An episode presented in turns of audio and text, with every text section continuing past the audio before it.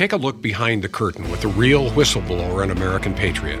Prepare to embrace the uncomfortable truth because this program has no time for comforting lies. Here is civil liberties enthusiast, Second Amendment defender, and recovering FBI agent Kyle Seraphin. Hello, my friends, and welcome to the Kyle Seraphin Show. It is Wednesday, July the 5th, the day after the 4th of July. So happy birthday, America. In fact, last night my kids got to stay up uh, late. I'll put that in air quotes. It was about 9 o'clock. And the lights went down. We had a fireworks display here in Liberty Hill. I think it was going from one of the towns up north. So that's two nights in a row we had some fireworks. And my kids were dancing around screaming, I love America. Happy birthday, America. That's a four and a six year old little girl for you. That's the kind of people that we're trying to raise in this country. So, happy birthday, America. We've got an interesting show lined up for you today, a pattern that I'm seeing, and hopefully it doesn't repeat because it's definitely awful. But uh, we will talk about that. We're going to be talking about, uh, I guess, the, the Coke and Hose party that happened at the White House, whether or not the, the uh, first family was invited is up to debate. We'll find out that soon enough. And uh, the investigation continues. But uh, also, I want to talk about this disturbing trend of shootings that happen on 4th of July during crowded events. So we'll dig there pretty deeply. And uh, we're going to start off first with our first sponsor, which is Patriot Coolers. Let's talk about Patriot Coolers real quick. So, Patriot Coolers, you all remember them. They are our first sponsor. They joined us and got on board. They gave us a promo code. It's Kyle, K Y L E. Promo code Kyle, K Y L E, gets you 10% off. It'll get you uh, free shipping after 50 bucks. And uh, if you're seeing their website right there, they have all kinds of things from from stainless steel drinkware, from hard and soft-sided coolers. Some of them are great for floating the river this summer, so this is the time. If you want a durable outdoor product, a rotomolded cooler that will keep things cold, ice for days. If you're going to go camping or if you're going to be doing a, a kayaking trip or something like that, or if you're doing RVing, fantastic choice. PatriotCoolers.com. Check them out and use promo code Kyle, K Y L E. I'm also going to bring up here our second sponsor, which is Catholic Vote. And uh, once again, I'm going to encourage you to sign up for the loop. Go to CatholicVote.org. The main splash page there is going to show you that they are America's top advocacy group for Catholics. They are into faith, family, and freedom, things that are big on the Kyle Seraphin show. And uh, what a what a great organization that has a significant significant value, I would say, in your email box every morning. They've got a piece on there today about uh, what's been going on in the White House. They've got another thing about how the Democrats are trying to stack the court, the Supreme Court. They have a piece about the Missouri versus Biden update. So you can go in there and get kind of a quick little update for days that we're not on the air. And if you want to have something that's grab and go, a couple of articles, some of them come from their own news service, some of them come simply from. Uh, from places out there like Breitbart or Fox News or New York Post and so on, and they will loop you in. So, once again, get in the loop with CatholicVote.org and sign up for the loop, putting in your email, and we're very appreciative. CatholicVote.org. Okay. Mr. Ryan, producer Ryan, are we ready to rock and roll? What do you think? Yeah, we ready, buddy. Let's Okay. let's do it, man. Let's have a good time. So, article number one, we're going to be talking about this is from the New York Times. Ladies and gentlemen, the New York Times, the paper of record, tells us the Secret Service examined how suspected cocaine ended up in the White House. None of us know. Now, the initial instinct that everybody had, I think probably everybody in the chat will agree, the initial instinct was that we were dealing with a Hunter Biden um, Coke and hose mixer at the White House. But there's some indications that may not be the case. I talked to Miranda Devine this morning. Uh, she texted me back. She thought that my Coke and Hose party was funny, but probably not accurate. So I'm going to just read a little bit about what the initial reporting is, and then we'll talk about it in just a second here. We've got a, an audio call from the hazmat team inside the White House as they were addressing this, which we'll play in a sec. But let's just run through this. It says a uh, this is Katie Rogers reporting from Washington. A small amount of white powdery substance was found in the White House on Sunday evening. According to persons familiar with the episode, the initial test by the emergency response workers determined it was cocaine. Uh, there was all this sort of back and forth, people talking about, oh, you know, how do they know what it is? And, you know, what was it dangerous? There's a search kit. Uh, hazmat crews have them just like a lot of police officers do for field tests of drugs. And in this case, it gave them a yellow bar saying that it was cocaine hydrochloride, which is some version of cocaine. I see in the chat people are saying that he actually prefers Parmesan cheese mixed in there. Uh, I don't think there's a hazmat test for Parmesan cheese, but this cocaine uh, was was identified in a in a baggie that was apparently in some part of the uh, shutdown area. Um, you know, the, the concern is always that it's going to be some sort of anthrax or some other kind of chemical weapons attack, and not some kind of bag of party favors. Whoever lost it, I'm sure, was very upset. And uh, the uh, the DC Fire Department hazmat team were the ones that actually responded. A White House spokesperson said that it was found in a work area of the West Wing. And another dispatch said that the substance was found in a White House library. That was incorrect. That was the initial statement. Let's listen, uh, Ryan. If you pull up video number one, let's listen to that hazmat call, and then we'll uh, we'll we'll continue to analyze it. To repeat, I didn't copy results on the Gemini. Gemini's results are no match found with a red bar, no match found in the library. We'll go ahead back and come on up. Record has that we have a result on the Gemini. We have a yellow bar stating cocaine hydrochloride. CAS number five three dash two one dash four. All right. So when we when we look at that, oh, there we go. I'm back. Sorry. Thanks, Catholic vote. so when when apparently there's a, a a little system as they run this test and it has a library worth of possible results and it gives you this info. That that was what uh, Miranda Devine was telling me. She looked up the actual physical device that they were using for this test and what's most common in DC. And so that was her her take that in fact library was referring to the the possible information going on there. If we can go to article number two, this didn't stop uh, this didn't stop people on the left from making their speculations. Many of you guys think that it may have been a Hunter Biden type thing, and we don't know. Um, it sounds like the work area was not a place where Hunter Biden would have had access to, and yet it didn't have to be that. Let's talk about left wing Twitter, which is always good for a hot take. As you well know, Donald Trump left the White House in January of 2021 now coming up on two and change years ago. But obviously, it was Donald Trump Jr. who actually left it there. So a number of people on the left believe that Donald Trump Jr. has a coke problem. I don't see any evidence of that. I see, I've seen a couple pictures of him where he was drinking, which I think I've seen uh, pictures of just about everybody drinking at this point. That's the way that social media works. And uh, now you've got people on the left saying that this is in fact a DJT Jr.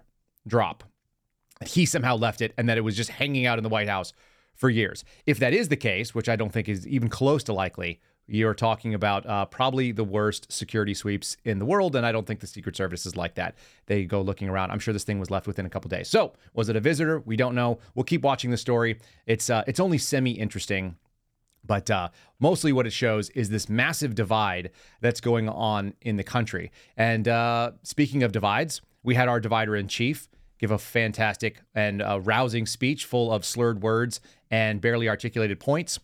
That happened on uh, on uh, yesterday as uh, the Fourth of July speech in front of a bunch of people. They introduced, uh, by the way, I, I, watched this whole thing. It's like a 20 minute video. It's actually really hard to watch, so I won't put you guys through that. But what we did see was the uh, the White House staff introducing Dr. Jill Biden as one of the speakers, and she is absolutely uninspiring, as is the president right now. Ryan, if you want to cue up that clip from the video, we'll do a little bit of take on that, and then we're going to get into today's sort of most substantive topic of gun violence, or more likely, people who are shooting people, which is using a gun. If you want to pull that clip up, we start at 840. Give me one second, Kyle. Working on it right now. Oh, okay, fair enough. So, um, the, the there he is. Today we celebrate our independence, we celebrate our liberty and our freedom. And Jill and I are honored to spend the day with so many military families. You represent a link in a chain of honor that stretches back to our founding days. You are the sinew, the backbone, the reality of why we're who we are. Unbreaking, unbending. Throughout our history, remind us that democracy is never, never, never guaranteed. Every generation must fight to maintain it. We must always cherish it, defend it, and strengthen it. You know, as we remember the extraordinary country this is, I hope we all rededicate ourselves to the essential work of our democracy, which is to unify, to unify, unify this nation to see each other not as adversaries, but as fellow Americans. Let us remember that. Well, the other nations were formed based on things like geography, ethnicity, religion. America is the only nation in history founded on an idea, an idea, And that is that we hold these truths to be self evident that all people are created equal. All people, endowed by their Creator with certain inalienable rights. Among them, life, liberty, and the pursuit of happiness. We haven't always lived up to those words, but we've never walked away from them. And today, and all days, we have to say clearly we never. you notice that he sounds kind of like a record that uh, that's skipping? Do you ever worry that he's going to just stay on that track? He's like, there's at least three slurs in there. That was only two minutes of the speech. He only talked for about eight minutes because I think his um, his baggie ran out as well. The man just like he just he doesn't have it. Ryan, you're muted right now. I like that Ryan came on just to laugh silently with me, but he does. He's he's like a, a record player that I just worry. I'm like, oh no, what happens? If, like they're gonna come tap him and skip him forward. What do you think, Ryan? Is that possible that they just uh, that at some point he just ends up on one of those loops where he just doesn't come back? That'd be awesome.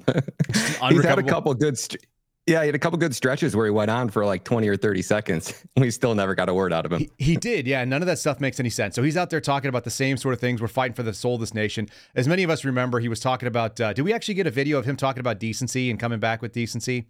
Because no, I couldn't find one. Sorry, buddy. So I mean, I got some. I got some sound bites. You know, hairy legs that turn.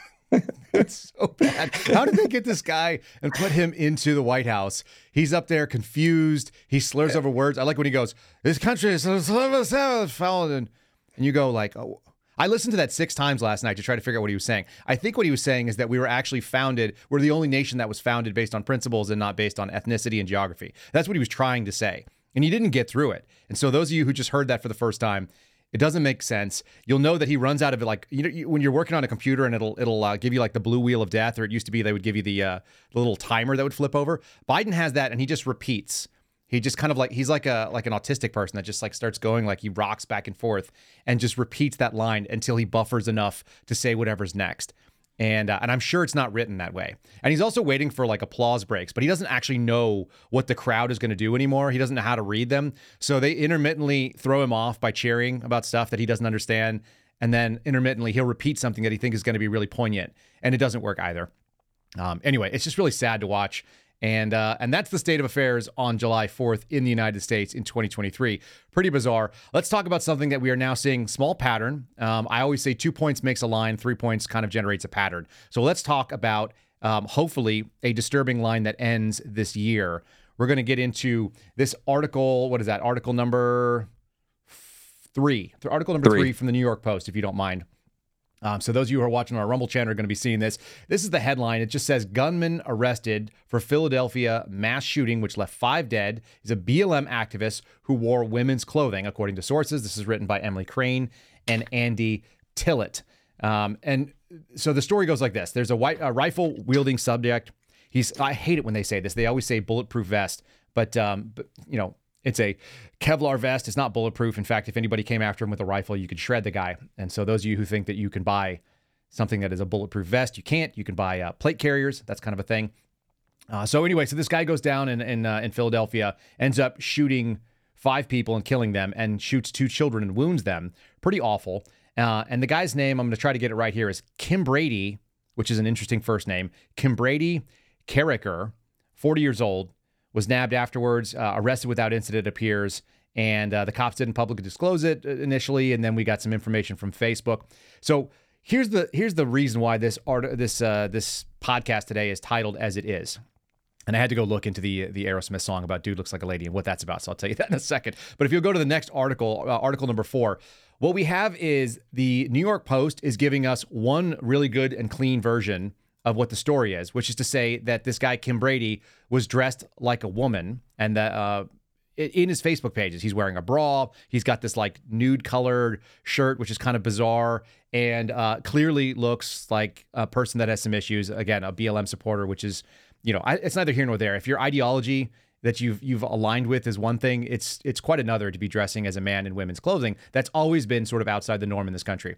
And yet, if you look what this this article is, this is ABC number uh, ABC six, which is a TV channel, and they're talking about Action News learned the name of the subject. They talk about how he shows up with an assault rifle. Okay. So now we're going to use that charged language of the left. Those of you who know what an assault rifle is, that's going to be a select fire weapon. This is not what this guy had. He had just a, a garden variety semi automatic. And there's no mention in this story that uh, that he dressed up like a woman or that he's a BLM supporter. So again, this polarized nation, you've got this really strange moment where half of the country is looking at the information showing this bizarre picture that you see next to me. A man dressed up in women's clothing who supports you know black lives matter which definitely had some violence associated with it in 2020 and 2021 and then you see the local news covering it and they're just talking about how they're going to charge the guy with multiple counts of murder and what the DA says and some other things. I want you to pay attention to the DA that is there in Philadelphia the guy's name is Larry Krasner. Now, some of you be aware that this is a uh, like a Soros-funded campaign. The guy ran on basically a prosecution a prosecution reimagining. He wanted to cut down on the number of violent crimes that they're going to go after. They wanted to basically uh, cut the city some slack, which has caused, as you can imagine, a huge jump in crime. And and yet, this guy is gonna is gonna show you something a little bit later on in one of the articles we addressed that uh, he does have a lot more discretion than we're even seeing in somewhere like New York with Alvin Bragg, who obviously went after both President Trump and a guy named Daniel Penny. You remember Penny was the guy that was choking out the dude on the subway station. So we're to kind of just kind of play these out. But the charge language that goes left and right. I want to also bring up the next article, which is what uh, the NPR number five, and and they have the same sort of story. So on the NPR article, we're talking about, once again, I'm just going to read you the text of it. This is written by NPR staff, so whoever the heck that is. They have no picture of the subject up front. They actually have just a generic picture, a stock photo of uh, the police, you know, sitting out there with their lights on and some people in the darkness. And it just says five people were killed, two others injured on Monday when a gunman wearing a bulletproof vest opened fire in a Philadelphia neighborhood. The things that they're keying in on the fact that he had a rifle, the fact that he had on this vest which apparently they think is a really dangerous thing. Just be aware of it. If the left wing media is talking about one thing, body armor, you can imagine that that's going to be next up on their list too. And they probably can't ban guns, but they might be able to ban body armor. They may be able to get people to do that. So we're talking about assault rifles. And this one here, it's an AR styled rifle. A guy had a police scanner, so we should ban that as well. I'm sure. Multiple magazines, so you know these are always the problem. You're you're you're seeing what they're they're villainizing, and we know what those things are. But the the addition of adding this bulletproof vest thing, which they love to say, I don't know why the press can't get after it. After 20 years of being in Afghanistan and you know 15 years in Iraq and talking about body armor, there's there's literally millions of people in this country that know things about body armor. They know that a Kevlar vest is not bulletproof. Uh, it just bothers me when they use words like that. And same thing with the assault rifle thing. They don't mean they mean something to the people on the left. It sounds like a real scary idea. It sounds like you have this invincible mech warrior walking through the streets, and that's not the case. Um, those of you who own rifles know a high velocity rifle round is going to penetrate and go right through Kevlar vests unless you are wearing hard plates, and even those can only carry so much. You can't wear plates covering your whole body. Um, of course, NPR is quick to point out that this is mass shooting number 339 in the United States. I want you to just reflect on that for a second. 339 mass shootings that have happened in the United States. This reminds me a lot of FBI crime statistics. It reminds me kind of of the way that we talk about. Um, it reminds us like that they that they're going to tell you a number that is so insane, that's so high that there's no way that a reasonable person can believe it. And and I'm reflecting back on the FBI projecting that they were going to see 600 disruptions of terrorist organizations in 2022. 600. And they only came up with 397. This is a number that Garrett O'Boyle and I have quoted a number of times. 397 terrorist disruptions last year alone. Again, I like to say this because it's easy to remember. That means the FBI disrupted a terrorist organization every single day of the year and two times on every Sunday in order to get to that number. Right now, you have to believe that there are mass shootings taking place 339 times. We're only six months into the year. You know, we've just completed the sixth month of June. So these things are happening at like two or three a day. Where's the news coverage of it? Where is the news coverage of it? So let's talk about some news coverage. Let's talk about something that is out there in the in the the story the story of history. And we're going to pull up this Wikipedia article for you. I'd like to dig back a little ways. Uh, Ryan, you're right on things right now. This was a shooting that happened on July 4th in 2022. So exactly one year to the day on July 5th, we were hearing about this story and the in, the investigation into it. This is known as the Highland Park parade shooting. You can find a Wikipedia page on it. It occurred at 10:15 a.m. in Highland Park, which is a suburb of Chicago. And the authorities apprehended a 21 year old, a guy named Bobby Eugene Crimo, Robert Eugene Crimo III, uh, eight hours after after the shooting happened. And there's something really interesting that parallels what we just saw in Philadelphia. If you want to punch over to the next article there, Ryan, it shows us who is this guy. He apparently had a YouTube channel where he went by a thing called Awake the Rapper. And you'll see that as the headline here. This is a story by Tyler O'Neill, who's now with Daily Signal, uh, someone that I've talked to quite a bit. So we're talking about this, and here's the real key. In the second paragraph of this story, we learn during the attack, Crimo was dressed in women's clothing in order to quote unquote conceal his facial tattoos and his identity, according to Christopher Covelli, who is a spokesperson for the Great Lakes, I'm sorry, for the Lakes County Major Crime Task Force. So during that briefing, we found out this is another you know situation where a whole bunch of people were shot. It was without warning. Um, it was just uh, an everyday Fourth of July parade, and it was interrupted by this kid who climbed up a ladder, sat on a rooftop, and started taking taking shots at innocent people, including children. They said that there's no warning signs about this guy, that there was no way to know he was just a real quiet kid and there was nothing wrong. Um, let's go ahead and pull up the FBI wanted poster, if you would. That's the next article. And if you guys take a look at this, those of you who were on the Rumble channel will see it. We have right here a kid who weighs 120 pounds. He's 5'11. I just want you to do the math of that. When I was in high school, I was 5'7 and 125, and I was very, very skinny. This kid is a beanpole. He looks like every leftist lunatic protester that we saw in Portland. Never lifted weights in his life. He's got tattoos on his face. You can't even see it, but over his left eye, he's got script tattoos. You can sort of see a tiny bit if you're looking on the Rumble screen. Certainly not if you're if you're hanging out on our um, on looking on your phone. But he goes by Bobby. He was born in 2000 a 21 year old kid with tattoos all up and down his neck and his arms, full color. That costs money. I always look at that as a bad investment. But you've got this guy who's got tattoos all the way up. So there's no warning signs, even though he's got hash marks underneath his right eye on his cheek. Totally bizarre. And then if you will uh, pull up the the the next article here, we'll talk about what the this is again Emily Crane, same person that we just quoted a moment ago, reporting on this guy. So we're we're looking at the coverage that is all coming from the right side. And they're happy to talk about the facts that he's dressed as a woman. I think that's really, really important. It tells us something about the kind of person it is. Look, I have uh, all kinds of interest in using firearms. I would never go and ambush a parade, but I can imagine this. If I was trying to go out there and slipped undetected, not ever would I consider dressing up like a woman in order to get away with it. That's just a bizarre take. The, the mind has to go to a specific place. So this one, they say he was dressed in a long sleeve shirt, black gloves, and the neck scarf. Ryan, do you actually have the photo that I sent from the surveillance picture that we can pull up? I think I sent that over to you as well. There's a there's a picture of him walking on surveillance footage, folks. I can uh, we'll put the uh, the link in there if necessary. No, it's it's a different one. He's wearing an American flag bandana, just totally bizarre. This long sleeve, like ugly women's blouse and like a dress uh, and a backpack, which he carried up. And then he climbed up the stairs and then he walked away from that. Uh, there's some other pictures of here. You can see the kid. He's sitting. He does not look well. He's sitting in a blank room where he looks like he's gotten scratches into the wall.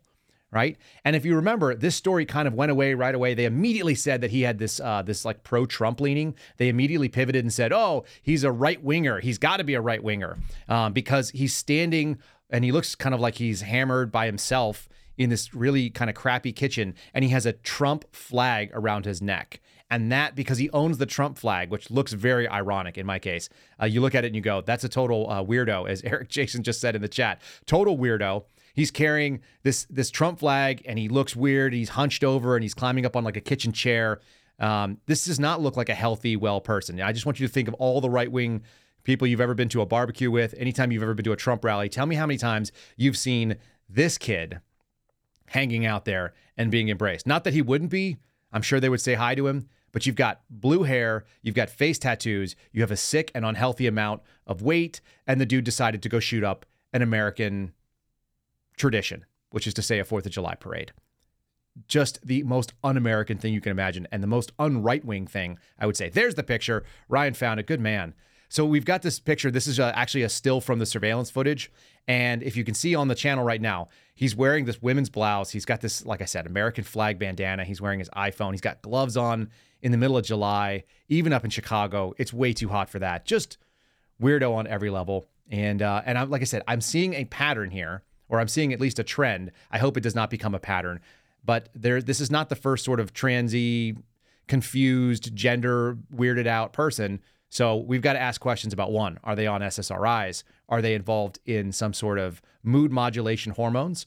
And are they also taking cross gender hormones or something to that effect? Because these things you know, we we're playing with a machine that we don't necessarily understand. I think that the fact that they're throwing these hormones down on people and saying, yeah, it's going to be fine. Like the world is the experiment, much the way I think sort of the uh, the sort of COVID, uh, the COVID virus was sort of a uh, an experiment that we got to play out here. So all of this stuff is crazy. I see that uh, Visit NAG is saying or NAJ is saying this was all orchestrated. What do you think, Ryan? Is this orchestrated stuff? Is that what we're dealing with? You know, I was going to get your take on people that you know go to the gym and they work out and they call it roid rage are we talking about the same type of hormones that these bodybuilders are taking and they go off the handle yeah, these are androgens. So these are these are male hormones, right? So if somebody is taking male hormones, this was what we saw maybe, uh, and we're speculating a little bit here. What we saw in Tennessee with the uh, shooter that went into the the Covenant School. Imagine imagine being a 14 year old boy again. For those of you who are men, and you can imagine how angry and frustrated. There's a reason why a bunch of 18 year olds and 17 year olds sign up to be Marines. And the reason is, is they're pissed off. They don't necessarily know why. It is a sort of an impotent rage, I would say. And the only reason why we are able to control that is number one, generally speaking, there's consequences because if you screw around around a bunch of other ones, you're going to get beat up by bigger guys. That's part one. And number two, there are actual men in the world who will put you back in your place very, very quickly if you decide to mouth off. Because, like I said, I was 125 pounds when I was that age. I was that way all the way through high school. By the time I got out of college, I think I was 155. Now I'm probably 175 pounds. There's a big difference between being a man and being sort of a, a young young man, a, a boy that's kind of coming into manhood. And the weight and the strength and the bone density, all these things like happen, you know, after 25 or up to 25. So imagine that you have all that rage, but you're also a female and you haven't had a male influence to kind of teach you how to use it. And you're 27 and you can go out and buy any kind of weapons you want. You can buy any kind of, um, you know, you can buy any kind of tools to be violent. And you've never been checked on that and you're getting it at late in life. And so these guys, you know, you're, you're dealing with people that are clearly uh, they're struggling. I don't know. No one that person that guy does not look healthy. Neither of these people look healthy. Neither of our shooters, this Kimbrady or this guy Bobby. Uh, two years in a row on Fourth of July, we've got very unhealthy looking human beings, uh, very troubled looking people that decided to take it out on innocent folks. And uh, to me, that's a big problem. It's a concern. I, I'm I worry that this is a trend that we are seeing more of. So we're going to have to just be aware of it. We're going to have to keep, there you go. There's the look. It's just not a good look. It's not a, a good feeling to know that these people are out there. And, you know, I'm pro armed. I think even people who have been convicted of felonies should be able to have their gun rights restored. I'm not crazy about that. That didn't exist, by the way, when the founders came out. Um, but instead, we are uh, we are taking guns from them. Uh, or sorry, we're taking guns from like white collar criminals who probably have every reason to do it and to own weapons. And then you've got you've got these weirdos that are probably buying these suckers legally. Uh, if you believe Joe Biden, they're picking them up in trucks outside of Philadelphia, apparently. All right, I'm going to skip the next article. Let's go to the Hey Jackass. I just want people to get a sense of what's going on in this country when it comes to shooting statistics in one small place. And it's if you guys are not following this website, put it in your in your sort of places you go and check out. If you kind of want to get just a quick thermometer check on Chicago, which is a leftist city. You know, it is held up as the sort of the pinnacle of gun control. And we're in July. This is the fifth day in July. So far in, in Chicago, and this was updated last night. So there may actually be some fresher statistics. I'm looking right now. Yep, there it is. I just refreshed it. So I just refreshed the screen. I'm seeing 10 total homicides so far. That means that we had three killed overnight in the last 24 hours. Um, and 10 homicides, 62 total shootings. Um, Nine of those homicides were were killed with a with a firearm, and 53 people have been wounded. So we are talking about some absolutely shocking, horrific numbers. These are like worse than a day, uh, you know, worse than a four day period in Afghanistan. We didn't we didn't even have people dying at that rate, you know, um, for the last couple of years of the war. And in the meantime, you've got 10 homicides. Uh, so far, they're calling it the Summer of Joy 2 that started on 526 to today. We have 94 total killings in Chicago. That is just a staggering amount of people in about 40 days. 94 total homicides, 464 people shot. And I always gauge it on this. The worst years that I've seen in Chicago, if you'll notice there's a little shot timer down there, It says a person is shot every blank and murdered every blank. Um, when a person is shot every two hours and 58 minutes, that's not as bad as I've seen it. I've seen it under two hours on average. These are obviously like, it doesn't mean that someone's shot every two hours. It just means on average they are. When we had those really, really high numbers, which I think were in 2016, 2021 was really bad. Uh, there was a couple of other like really bad years uh, in, in the last couple of years, but we're talking about every under two hours someone is shot and, and then twice a day somebody is murdered. It's under 12 hours. So this this website is full of data, and I wish they would do this on some places like New York. I wish they would do it for Philly. I wish they would do it for Washington D.C. as well. There may be something like that. So if you do know it, please put it in the in the comments. Actually, put it in the comments of the Rumble channel, and we will keep track of it. Or you can tweet it at me or DM me. But I I love seeing this stuff because these are just raw numbers. They have no emotion. There's nothing left or right about it. And when you scroll down far enough, you see who the real victims of these crimes are that we're not hearing about. That 339 number of mass shootings, this is the reason why I think we are not hearing about it. You'll also notice that they they didn't report the uh, the race. They they called the uh, the kid out in um, Highland Park a white supremacist and that he was a Trump supporter and all this. I don't hear any of that coming out of Philly because the guy was black and he had dreadlocks.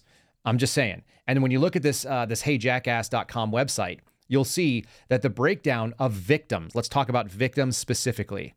The victim breakdown in Chicago right now, so far this year, 82.3% are black and 13.6% are Hispanic.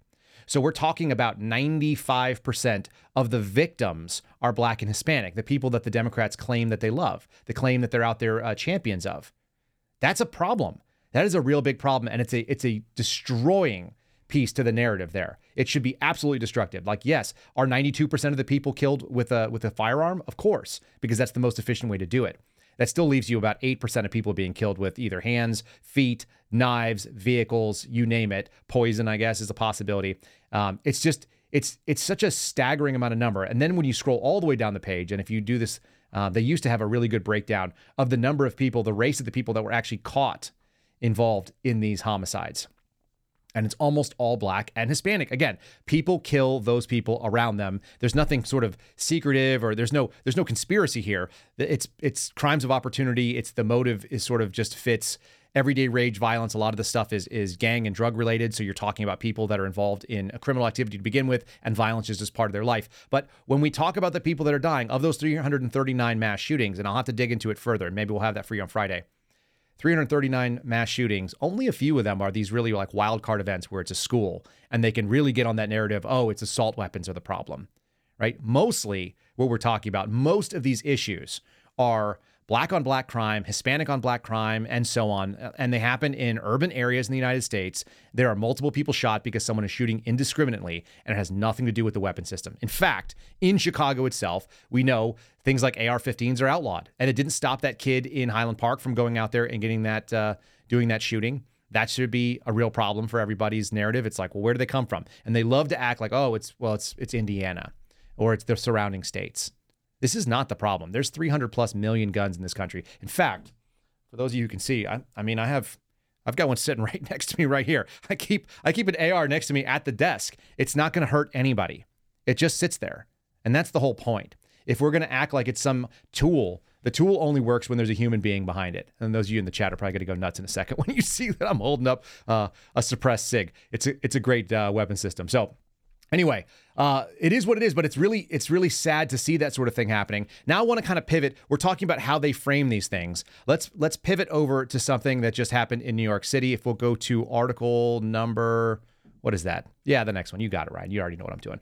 So here we are looking at an article from Breitbart. It just says the charges were dropped against a 20 year old for fatally stabbing an unhinged New York subway rider. We got to focus on the language. We have to listen to what we're saying here. 20 year old. Um, was charged initially, but they dropped the charges. What was the story here? Many of you guys may not know this. It wasn't a, it didn't come out in a big way. A guy named Jordan Williams. This is not the one with the uh, the choking. This is another.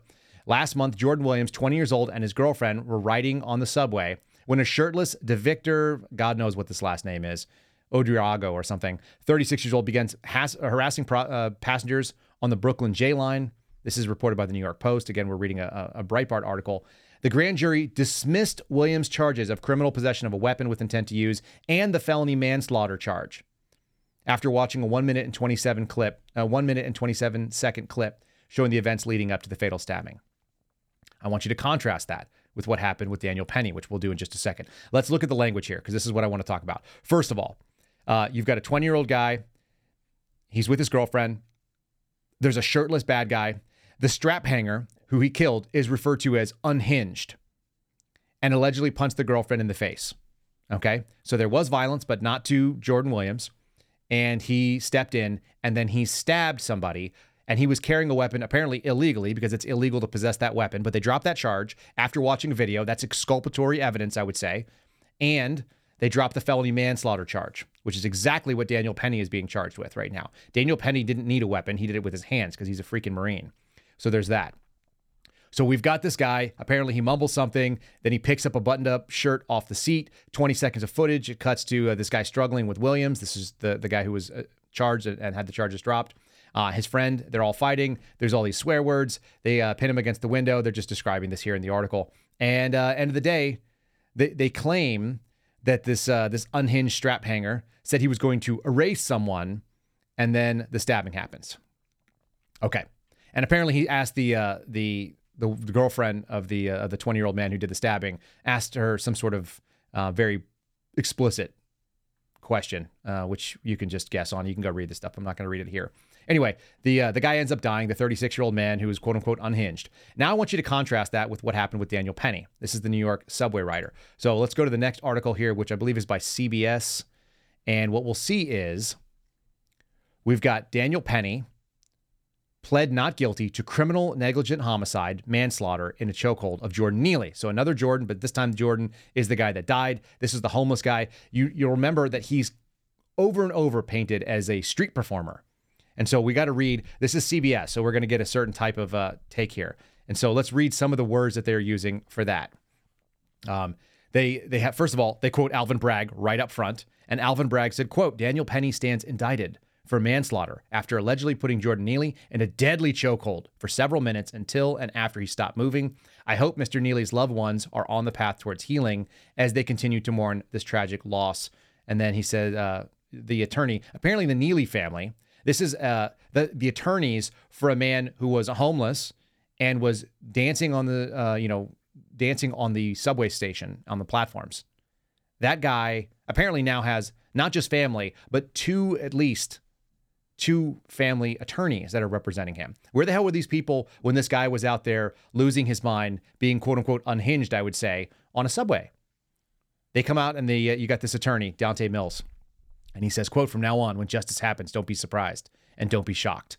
I don't even know what that's supposed to mean. I don't even know why they, whoever wrote this was not very good. But then you've got another attorney. This is one named Lennon Edwards, who says, we're, we're all witnesses here.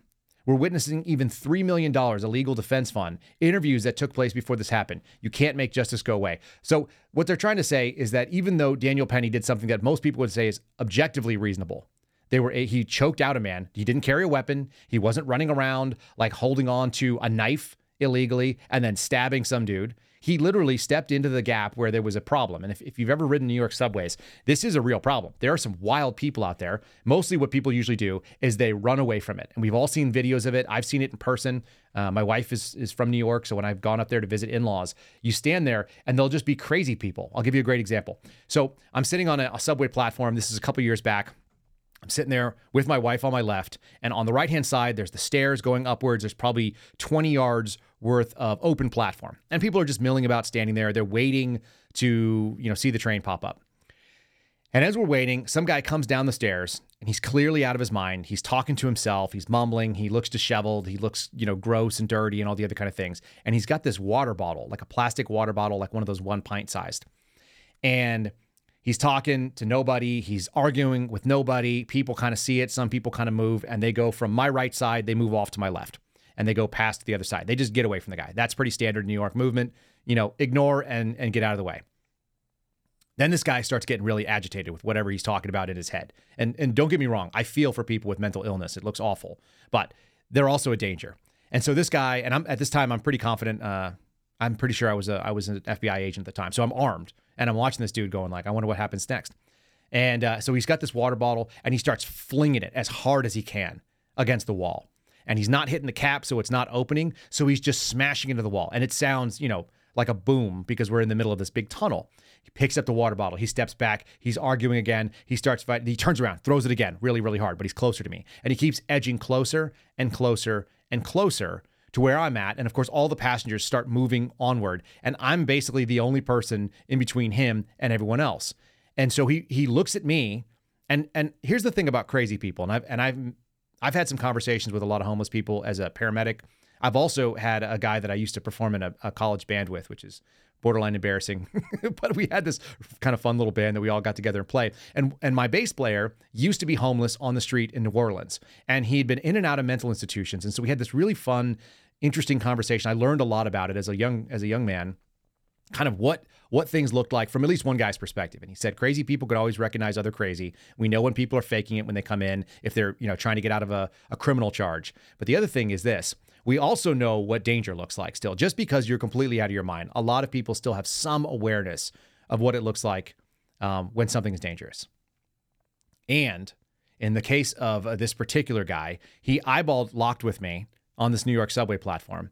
And I gave him the look I give everybody. It's like we're about to decide whether or not we're going to dance. And I don't know what I was going to do. I don't know if I was going to have to shoot him, kick him onto the rails, whatever it was, but I wasn't going to let him go and harass my wife who was sitting next to me and certainly not the other passengers as well down the line. So the decision is really simple. It's like, what do you want to do next, guy? You get a vote. And his vote was he wanted to just mumble and walk away. And that's the right answer. So, so many people run away from this. uh, in the case of our, our sort of accused now and standing about to stand trial for trial for manslaughter, Daniel Penny, he stood in the way. And one of the things he had to do was come up behind this guy and choke him out. And then you see there's plenty of videos of it. So if you haven't seen it, go find it on your own here. But this guy um, put him in the recovery position, which is the exact right move. That's what you do when somebody is uh, is unconscious. You put them in a place where they're able to recover. You you set them up in a you know so that they have their basically their left arm underneath their head. Their their airway is open. And uh, multiple people tried to save this guy's life after choking him out. The fact that he was probably malnourished had a history of mental illness and unknown other problems and he was homeless that should definitely be something in there. On you know just exactly the same way we see charges dropped on the other side. And did they play that exculpatory evidence? No i don't think so so we've got one-sided justice happening uh, in the meantime, everybody it kind of has this sort of instinct that's on the political right that looks at it and goes, "This is this is not a fair thing." You don't want people like Daniel Penny to be accused. You don't want people like Daniel Penny to be charged because the result is going to be no one steps up and and stops someone who is threatening people. And and New York City has some serious problems with mental illness right now. This is a quote from uh, from Penny's attorney. He says, "All the evidence that we've seen, our client acted reasonably under the circumstances, and he was justified in the actions he took." on May 1st, 2023. Daniel Penny defended his fellow travelers, and now it's our turn to defend defend Danny. Uh, that's all good stuff. The fact that people stepped up and raised three million dollars is fantastic. Um, let's kind of look. Let's kind of look at this. You pulled up the next article, so that helps me out there. This article that I've got in front of you, that if you're looking at here, look at the language on this one. Jordan Neely's accused killer. They're not even going to name the guy Daniel Penny. Jordan Neely's accused killer pleads not guilty to charges of homicide and manslaughter. Now, the source of this is a website called blackenterprise.com. I just went looking to see if I could find some different takes. It's it's under their tab Black Lives Matter. Um, apparently, this Black life didn't matter to anyone. Jordan Neely, this homeless guy, up until he was dead. So yet again, people using another death as a, a political victory. It would have been nice if somebody cared about him and made sure that his his life mattered before he had to be choked out. And I do say had to be because somebody had to stop somebody when they start acting violent. And it took, turns out that uh, we had a Marine that stepped up and, and did what he basically said he would do, which is defend people. I'm not mad at him for using his skill set for that. And honestly, a chokehold, especially if it's done correctly, is a very effective way to put somebody on the ground. The problem is, is that you don't drive around on the subway in New York. I'm sure many of you don't do this either with uh, some sort of restraints. You don't have shoestring handcuffs. You're not running around um, holding on to uh, a set of flex cuffs or something, and you certainly are not carrying handcuffs, traditional handcuffs with you. So how are you going to restrain this guy? You're not going to tie him up with something. You don't have duct tape, which can be broken pretty easily. So they just had to hold on to him. There's no other way to do it until you get to a place where the uh, where the law enforcement can actually step in and do the job they probably should have done a long time ago because this dude was clearly threatening. In any case, let's just talk about uh, the way that they talk him. They, they they refer to him as a killer in the headline. I think that's really important. Um, It says the, the police documentation reveals that they didn't consider Neely to be a serious threat. He was generally nonviolent with his with his uh, verbal outbursts, and yet Penny proceeded to take the 30 year old down to a fatal chokehold and continue for several minutes. Any of you who have ever had to fight somebody to the ground, you know it doesn't end quickly and it doesn't stop when someone stops moving necessarily. So they are uh, they refer to him as the 24 year old killer. They say he was indicted. They go on and uh, once again we've got Alvin Bragg saying he doesn't see the righteousness of Penny's actions against Neely, who was homeless at the time. You know, we used to just call these people bums. In fact, people in New York used to call them bums. Many of you guys may know that. Um, it just says that uh, Penny's confident of his innocence, that he acted under the law, which I think we all think is the case. If you can stab somebody, if you can stab somebody with a knife that you're not supposed to be carrying, and that's going to have the charges dropped on you, but you can't roll somebody up into a chokehold, which is an authorized restraint from most law enforcement. Uh, the FBI just put out new guidance, but when I went through the Quantico Academy, a chokehold, which is it's not really a chokehold, it's a blood choke. There's two different ways you can do it. We should break them down for use of force. When you when you engage in a carotid restraint, which is going to basically cut off the two carotid arteries to your brain, that makes people go out very quickly. I've actually done this with guys when we were rolling. Um, everybody at the FBI Academy has to experience it. They actually choke you out, or you have to get to the point where you're about to go out and tap.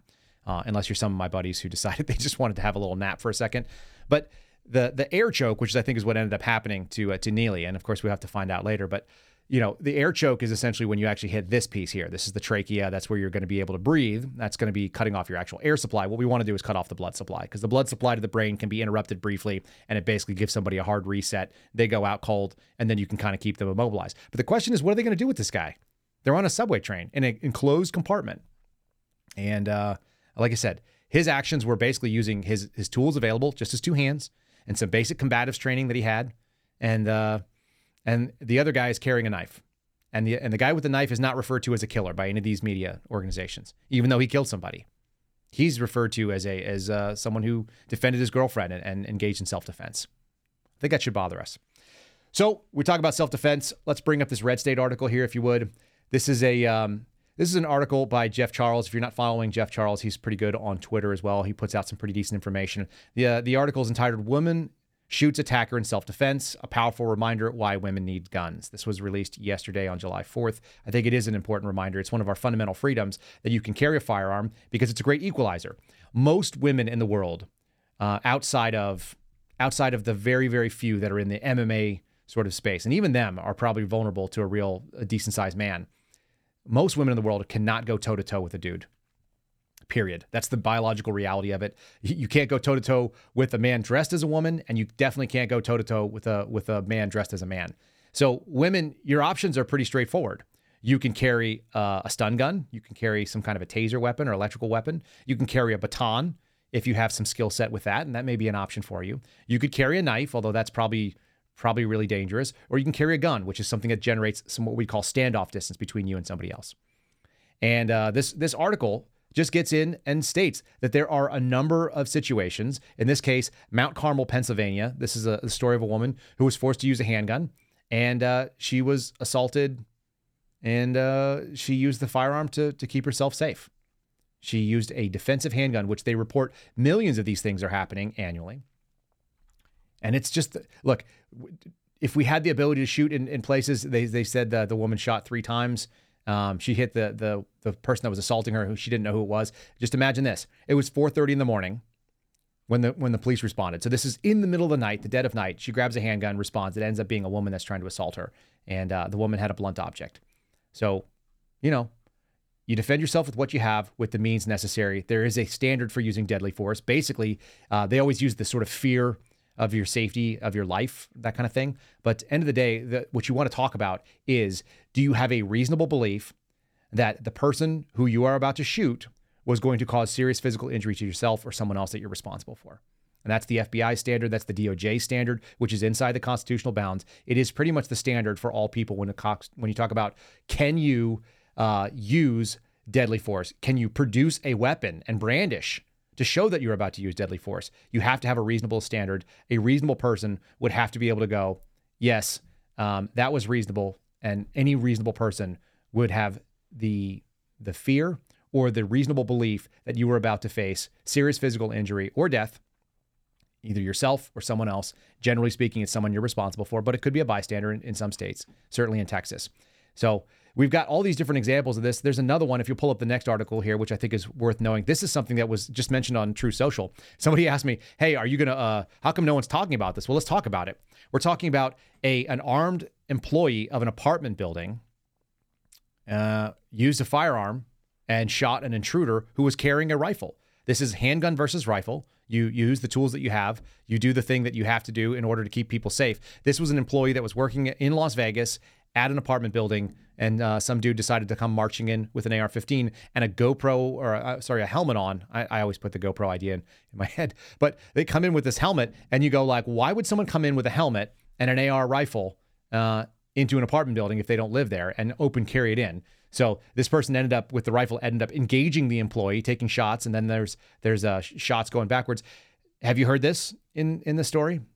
Have you heard that that somebody tried to come into this this building and, and tried to shoot it up? If you scroll down, the place the, the place is called Turnberry Place. It looks like a very nice apartment building. I'm sure it's not cheap, and uh, looks like it was uh, built somewhere in the in the early 2000s. It's like this multi, you know, massive glass facing, very pricey you know, residence hall, Turnberry Towers, 10 minutes from the strip by walk. And then we've got this guy named Andrew Warrender who comes in with a rifle at 3:15 in the afternoon. That's not normal, even in Vegas, and uh, uses his weapon and shot at this employee, and the, and the employee happened to be armed and shot back. And um, and then the employee held that person at gunpoint. They were able to arrest, uh, saying he felt like everybody's life was in danger. And then we get down here, the there's almost no news coverage of it. And essentially, the police said, uh, yeah, we believe that this person, they said, oh, we don't know about a hero, but uh, that person was probably justified in what they did. So no arrests of the employee doing the shot. And uh, we, the only reason that we're hearing anything about this story, the only reason why this story is actually getting any traction is because Amy Swearer, who works for the, the Heritage Foundation and has actually done some pretty good work on this, put this out, started covering it kind of heavily. Then it made some tread, went over to Fox News, and we get into this spot where at least a few people, now you all, are aware that this dude was firing into a glass door, firing in general into a public space, carrying a rifle, and and somebody who was carrying a weapon did the right thing. Um, it reminded me, and I sent I sent uh, Ryan some videos of this. There was a thing called the Eli Dickens drill. Some of you may remember this thing. This happened in a mall last year, and essentially some dude did the same exact thing, came out of a bathroom with the rifle in public, didn't make any sense. You know, probably had like all black on from what I recall, and then started shooting people indiscriminately in a food court and was just blasting away with his AR 15, which is not an inherently dangerous gun. Like I said, there's one sitting right next to me, hasn't hurt anybody ever. And yet, it does have this demonization on the left because it has this political and, and, this emotional trigger to it. So you've got this guy blasting away, and Eli Dickens steps up and does this like hero shot from 40 yards away with a red dot pistol and was able to put eight hits on this guy in 15 seconds and put him down. Now, some people died tragically in that, but you can imagine how much worse it would be. We just did the Super Bowl of masculinity with Steve Friend the other day. We showed how a cop showed up and did the right thing, ran towards gunfire, and some of us are being called to do that. So we'll probably cover this at length at some uh, near time. You know, you've got to be able to bring you got to be able to bring some information. You got to be able to bring some training. And if you want to be, look at this video, the guy. This is the dude that was uh, shooting. Yep, there you go. And there's the shooting back. But he went in there wearing a helmet. That's not normal. Anyhow, you you have to be prepared that there are some unhinged people out there. There's a lot of medications. There's a lot of hormones. There's a lot of uh, tolerance for some strange things that would have never gone under the radar. But now they are. They're flying under the radar, and people are not paying attention to them. So we have to pay attention. You have to be ready to protect your family, protect your kids, protect your wives if you're a man, carry a gun. If you're a woman, definitely carry a gun. Find one that fits you. We'll talk about fitting a handgun to you at some point in the near future because I think it's important. I think it's a, a relevant topic, and you got to get training. You have to know that if you're at 50 yards away, and in fact, we're probably going to do a cool video. Ryan, you still up to do uh, do some handgun training? Is that something that's on our list? he's he's muted. Yeah, man. Now you remuted yourself. oh wow! There we go. There we go. I'm back. Yeah, handgun training, man. That's those videos you showed me were awesome, man. I wish we had time to show those on here. That was really sick. So you explain that? Yeah, so I, sh- I sent Ryan some videos, folks. This is totally doable with not a huge amount of training, just a basic competency. But I showed him some videos of me out in the desert uh, drawing a weapon. This is actually, incidentally, the same place where I had a, a, police officer interact with me and I got suspended for. But I'm drawing a weapon from a holster and uh, I'm taking a shot on a basically a human torso-sized target. It's 12 inches wide by 20 inches tall. It's called a, a I IPSC IPSC target. And uh, anyway, so it's steel, so you can tell. But at 50 yards, I'm, I'm drawing and under two seconds, like around a second and a half, putting it one single hit on a steel target. That first hit is really important at 50 yards. And we're going to get Ryan up to that speed where he's at least being able to do that in two two to four seconds coming out of a holster from under his shirt. And we'll do some videos of it. I want you guys to see. We'll do it in two days worth of training. Now you got to maintain that proficiency. I, yep. I got the video queued up. Can I roll it? Yeah, roll it. Well, why not? All right, there's our target set at 40 yards. It is a 12 inch by 24 inch tall steel AR 500 target. We should be able to hear it ding. And we're gonna be shooting here at this 40 yard line, 10 rounds in 15 seconds or less, looking for eight hits or better. This is the Eli Dickens drill. And we're gonna start with a safe empty gun. This is my concealed carry, a Glock 19 with an RMR. I'm gonna make sure that there's no magazine, lock the slide to the rear. Again, there's nothing in here. We're going to check the uh, chamber. I'm going to look away just to clear my eyes. Looking again for brass, nothing in the chamber. And now I'm going to load and make ready with a 10 round magazine. Get that free look and holster up. On the timer, you're going to hear the beep. We're going to try to do this in under 15 seconds.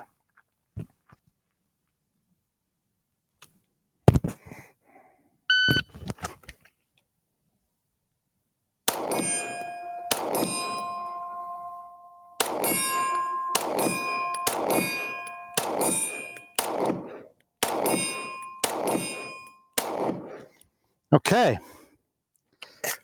Drop the mag, got an empty gun. Again, check the chamber, look away, check the chamber. I'm gonna drop this slide and holster it up. It was 14.29. That's under that 15 time. And I did have two misses that I could count there. I'm sure you could hear them as well. So that is a successful Eli drill, although not the most impressive work. Um, this is absolutely a challenge. And if you start feeling yourself get ahead of the pace, you really have to slow it down in order to make those hits. You, uh, Jeff Cooper always said that you can't miss your way out of a gunfight, and uh, that is. Yeah, you can't uh, like miss your one. way out of a gunshot. You can't.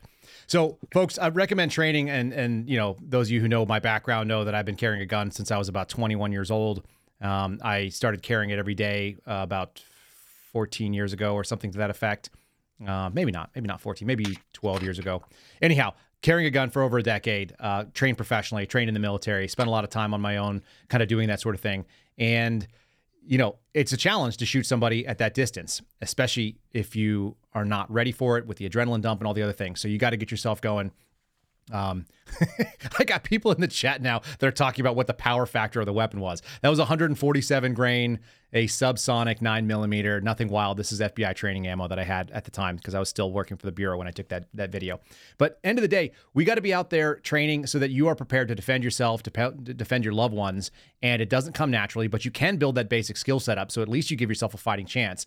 If there are in fact 339 mass shootings, which I think are mostly gangland, but you never know where you might be. You don't know where you're going to go you should probably plan on not going to places that are going to have that sort of problem. But if you can't plan, which is oftentimes you cannot plan where you're going to end up, you might be at a mall and somebody decides today's the day. You might be at your apartment building and some guy decides he's going to shoot through the glass and come inside and try to kill people randomly or go after an ex girlfriend or God knows what that dude's problem was. But uh, he was handled and sorted out because somebody had a firearm, was competent, was prepared, and uh, you know sent some rounds down range to sh- shut him down. The one thing that we do know about mass shooters is when they start getting riled, when they start coming after people, it is hard resistance that stops them almost every time. The first time that they run against resistance, they do one of two things either surrender or they kill themselves. And either one of those is an acceptable outcome for me if you've decided to go take human lives arbitrarily. So be prepared to be the person that stops those people in their tracks and uh, you know be safe out there because there's a lot of weirdos. We are dealing in a time when there's an awful lot of weirdos. We'll do some shooting We'll do some shooting with Ryan. Like I said, we'll, we'll videotape two days worth of training. We'll take him from zero to hero if we can. I told him that I'll have him making 100 yard handgun shots in two days without without a lot of problems, at least 50% accuracy. And I think uh, I think we'll see that. I haven't I haven't sat in person with Ryan to see if he can do it, but I believe in general athleticism, he's going to be successful in that. So that'll be a fun thing to document. We'll go do it out there. We'll do a suspendable shoot. Maybe we'll bring some of the other guys in, and we'll share that with you all. Uh, folks, you've been listening to the Kyle Seraphin Show today on this Wednesday, July the 5th. Thanks for the ramble. Thanks for the time. Thanks for uh, being prepared and looking out there. Let's pull up one of those five star reviews if you don't mind, my friend and I will read that. Uh, if you guys go to Apple Podcasts, you can leave us a five star review. We've got over 588 of them right now. So you guys came in th- big with another 12. So thanks so much for doing that. This one was written by, oh man, well, let me look. I got to lean in for this one. It's small letters SS74 Daisy. Uh, Daisy says, always a takeaway. I find that every podcast has a takeaway for me to ponder on, whether it's an interview with Garrett O'Boyle or Adam Coleman or no interview at all. There's always something inspiring and thought provoking. I'm not quite done listening to the Adam Coleman interview, but what I can say so far is that I have learned. I have much to think about, and I feel I have a better sense of understanding of myself. Thank you for always putting out content that is somewhat mind bending. LOL. Great work. Uh, thanks, Daisy. We appreciate it. If we can bend your mind, we're going to do that. And more importantly, uh, we appreciate all of you coming in here. This is why we do it. I'm thankful to Ryan Matta for doing the production today. I'm thankful to my brother Casey, who did the original score, the original uh, opening theme. And thankful to all of you who are out there writing these five star reviews, listening to the content, sharing it around. Please do share it in all the places that you're on social media Twitter, on Truth Social. If you're on any of the other uh, platforms, you can always find us on Rumble at 8:30 Central Time, that's Texas America, or 9:30 Eastern Time on Mondays, Wednesdays, and Fridays. And we will see you again on Friday. Thanks so much for joining us today, guys. Thanks for listening to the Kyle Seraphin Show, streamed live Mondays, Wednesdays, and Fridays on rumble.com slash Kyle Seraphin. Follow Kyle on Twitter and Truth Social at Kyle Seraphin.